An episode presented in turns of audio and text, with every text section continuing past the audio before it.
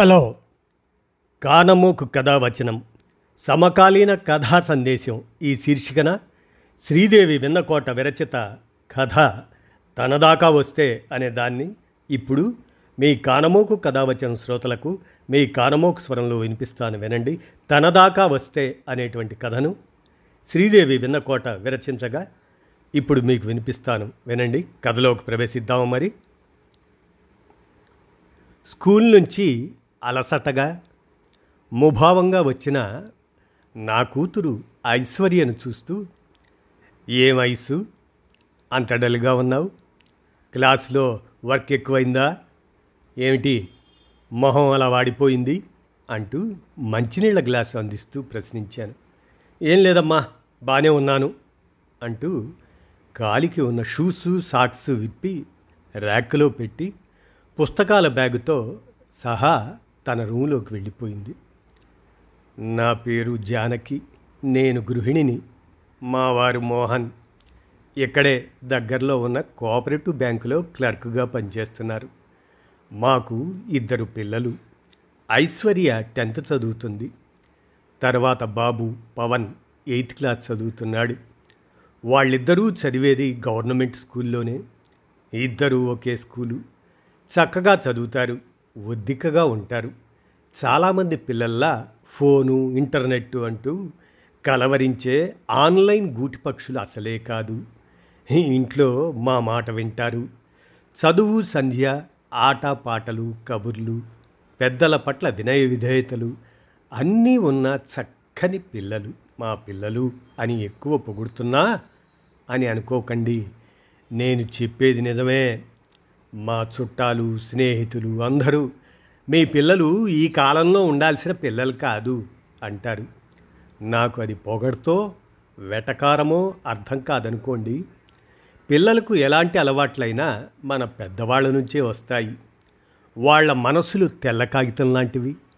మనం ఏం చెప్తే అదే నేర్చుకుంటారు. వాళ్ళు చెడిపోవాలన్నా మంచిగా ఉండాలన్నా బాధ్యత మన చేతుల్లోనే ఉంటుంది.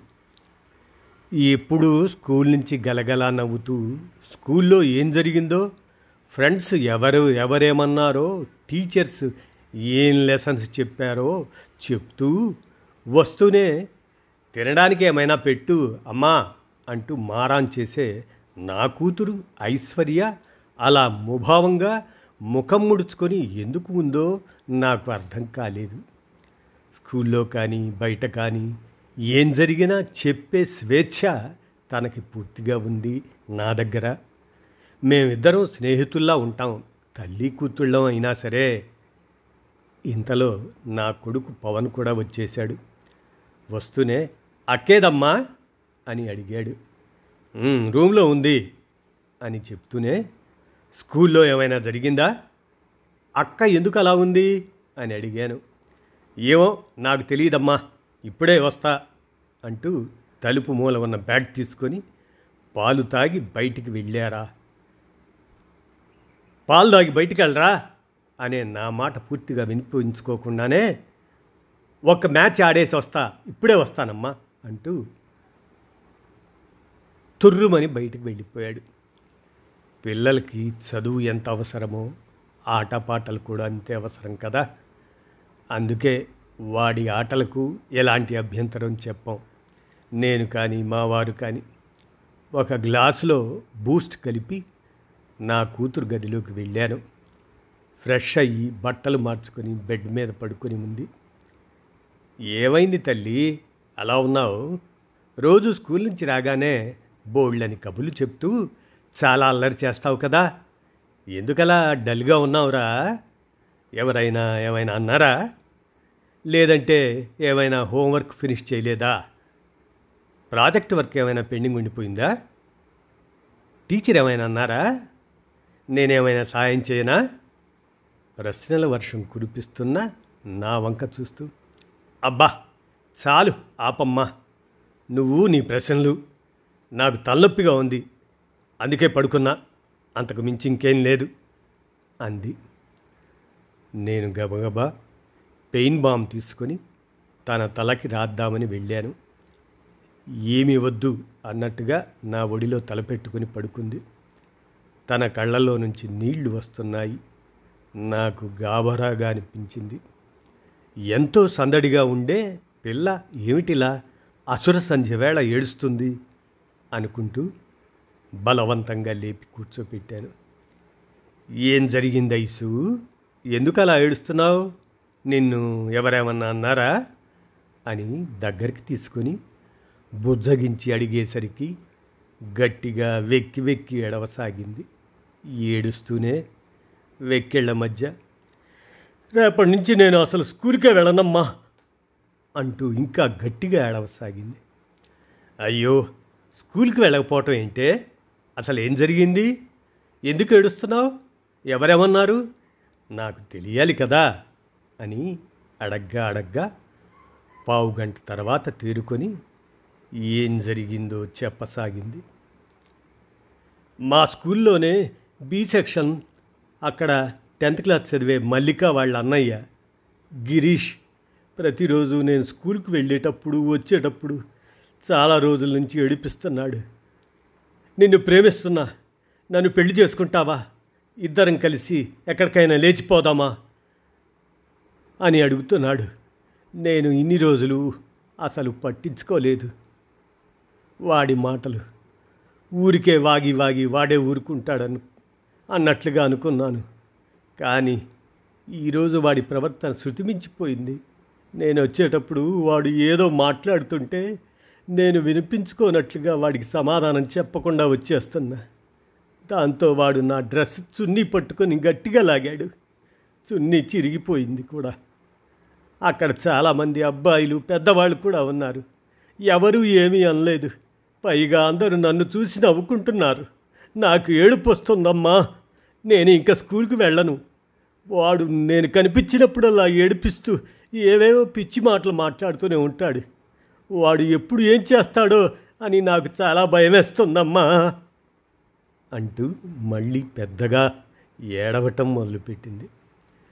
అరే ఛా పిచ్చిమొద్దు. ఏంటిది? ఇంత చిన్న విషయానికి ఎవరైనా ఏడుస్తారా? వాళ్ళకి బుద్ధి చెప్పాలి కానీ వాడి పేరేమన్నావు? వాడి ఇల్లు ఎక్కడా? ఏం చదువుతున్నాడు? మీ స్కూల్లో చదివే అమ్మాయి వాళ్ళ అన్నయ్య అని చెప్పావు కదా? రేపు నేను వాడితో మాట్లాడతాను. మీ స్కూల్కి కూడా వస్తాను. నువ్వు ఎప్పట్లానే స్కూల్కి వెళ్ళు అని ధైర్యం చెప్పాను. వద్దమ్మా. వాడు చాలా చెడ్డవాడు. చాలా పిచ్చి పిచ్చిగా బూతులవి మాట్లాడుతూ ఉంటాడు. వాడికి ఇంకా చాలామంది జులాయ్ ఫ్రెండ్స్ ఉన్నారు. అందరూ వాళ్ళలాంటి వాళ్ళే. నువ్వు రావద్దు. నిన్ను కూడా ఏమైనా అంటాడు వాడు.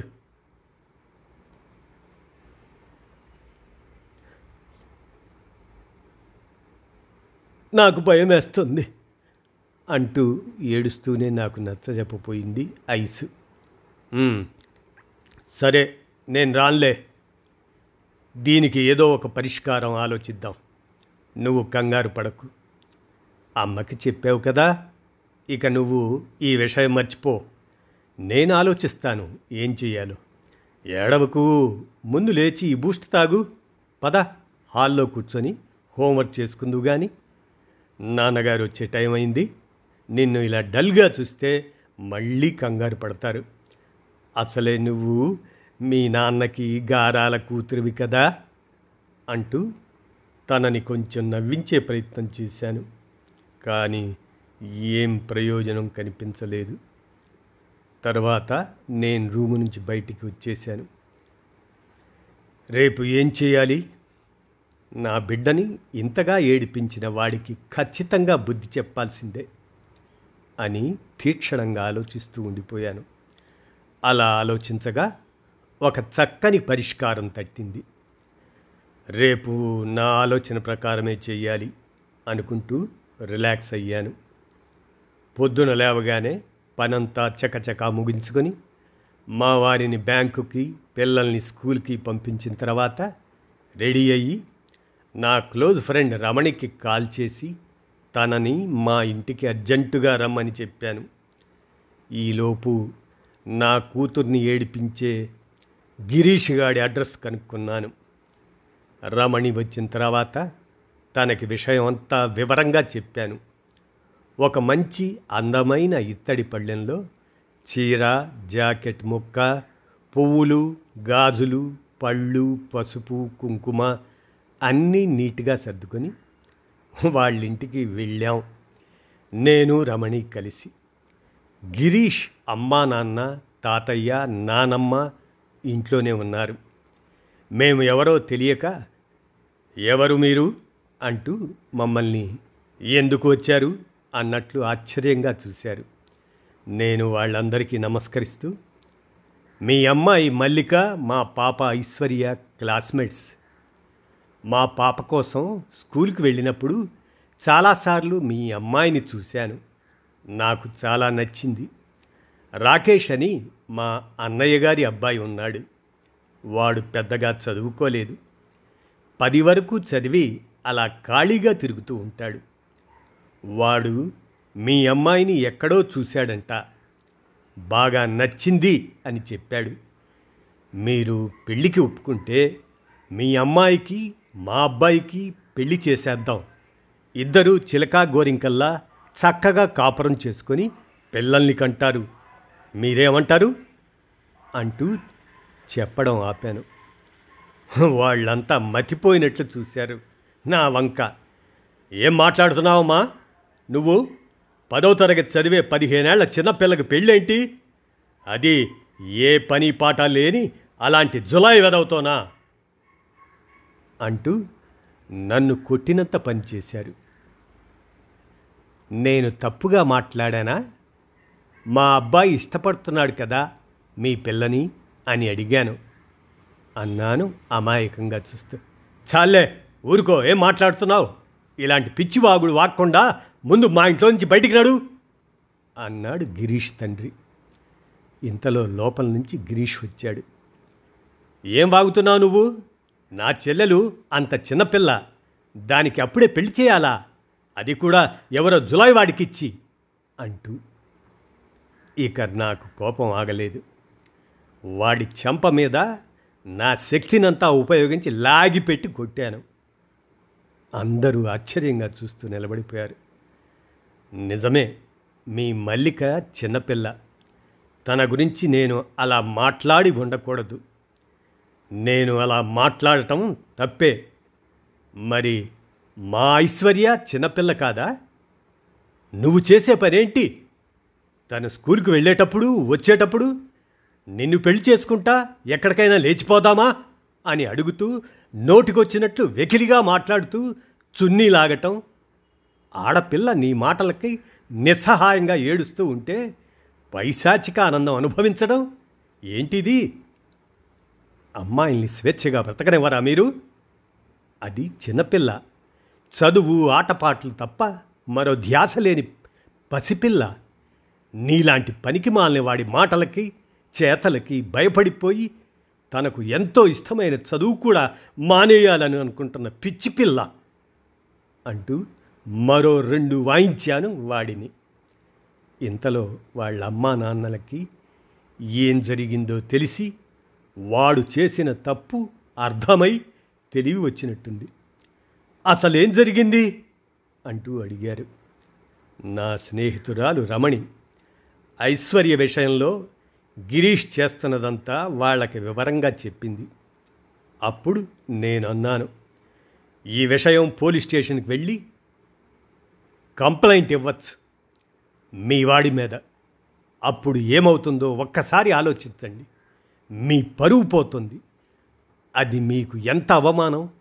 అలాగే వాడి భవిష్యత్తు నాశనమవుతుంది.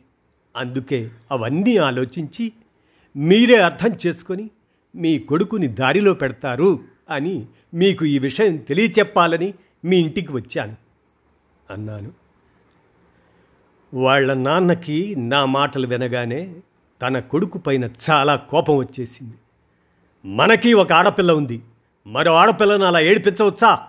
తప్పు కదా అంటూ ఆయన మరో రెండు తగిలించాడు గిరీష్కి. చదువు సంధ్య మానేసి పని పాట లేకుండా తిరుగుతుంటే ఏదో చిన్నతనంలే నువ్వే మారుతావు అనుకున్నాను. రోడ్ల మీద పడి ఇలాంటి పిచ్చి వేషాలు వేస్తున్నావు అన్నమాట మరొక్కసారి ఇలాంటిది ఏదైనా జరిగిందని తెలిస్తే నేను నిన్ను ఇంట్లోంచి బయటికి గెంటేసి నీ మీద పోలీస్ కంప్లైంట్ ఇస్తా అంటూ కొడుక్కి వార్నింగ్ ఇచ్చి ఆమెకు క్షమాపణ చెప్పు.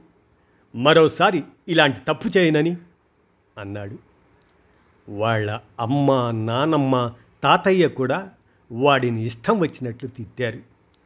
ఏమో నాకైతే చూస్తుంటే వాడిలో కాస్త పశ్చాత్తాపం వచ్చినట్టే అనిపించింది. ఇంకెప్పుడు ఇలాంటి పొరపాటు చేయనాంటి నన్ను క్షమించండి అంటూ నా కాళ్ళ మీద పడ్డాడు. నేను వాడికి దూరంగా జరుగుతూ చూస్తాను మళ్ళీ ఇలాంటి పరిస్థితి ఎదురైతే ఇప్పట్లాగా మంచి మాటలతో చెప్పను. నీకు జీవితం అనేదే లేకుండా చేస్తాను. నా బిడ్డ జోలికొస్తే నోరు లేని జంతువులు పక్షులే ఎవరైనా తమ పిల్లల జోలికొస్తే ఊరుకోవు. అలాంటిది అన్నీ తెలిసిన మనిషిని నేనెలా ఊరుకుంటాననుకున్నావు? నా కూతుర్ని ఏడిపిస్తే? అన్నాను. వాడు మరోసారి ఇలాంటి తప్పు జరగదాంటి అంటూ రెండు చేతులు జోడించాడు. వాళ్ళ పెద్దవాళ్ళు కూడా మమ్మల్ని క్షమించమ్మా ఇది మా పెంపకంలో లోపమే. మరోసారి ఇలా జరగకుండా మేము చూసుకుంటాం.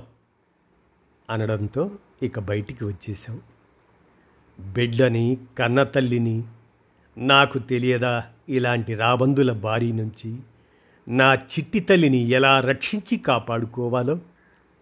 సాయంత్రం స్కూల్ నుంచి వచ్చిన తర్వాత తాజాగా అప్పుడే విరిసిన సిరిమల్లె పువ్వుల కిలకిలా నవ్వుతున్న ఐశ్వర్యను చూశాక అప్పటిదాకా ఉద్వేగంతో ఊగిపోతున్న నా హృదయం కాస్త కుదుటపడింది. సమస్య ఇంతటితో మమ్మల్ని వదిలిపోయిందిలే అనుకుంటూ కళ్ళ నిండగా నా బిడ్డను చూసుకుంటుంటే మనసులో ఎంతో శాంతి సంతోషం ఇదండి తనదాకా వస్తే అనేటువంటి ఈ కథను శ్రీదేవి విన్నకోట రచించగా మీ కానమోకు కథావచనం శ్రోతలకు మీ కానమోకు స్వరంలో వినిపించాను. కానమోకు కథావచనం సమకాలీన కథా సందేశంగా విన్నారుగా. ధన్యవాదాలు.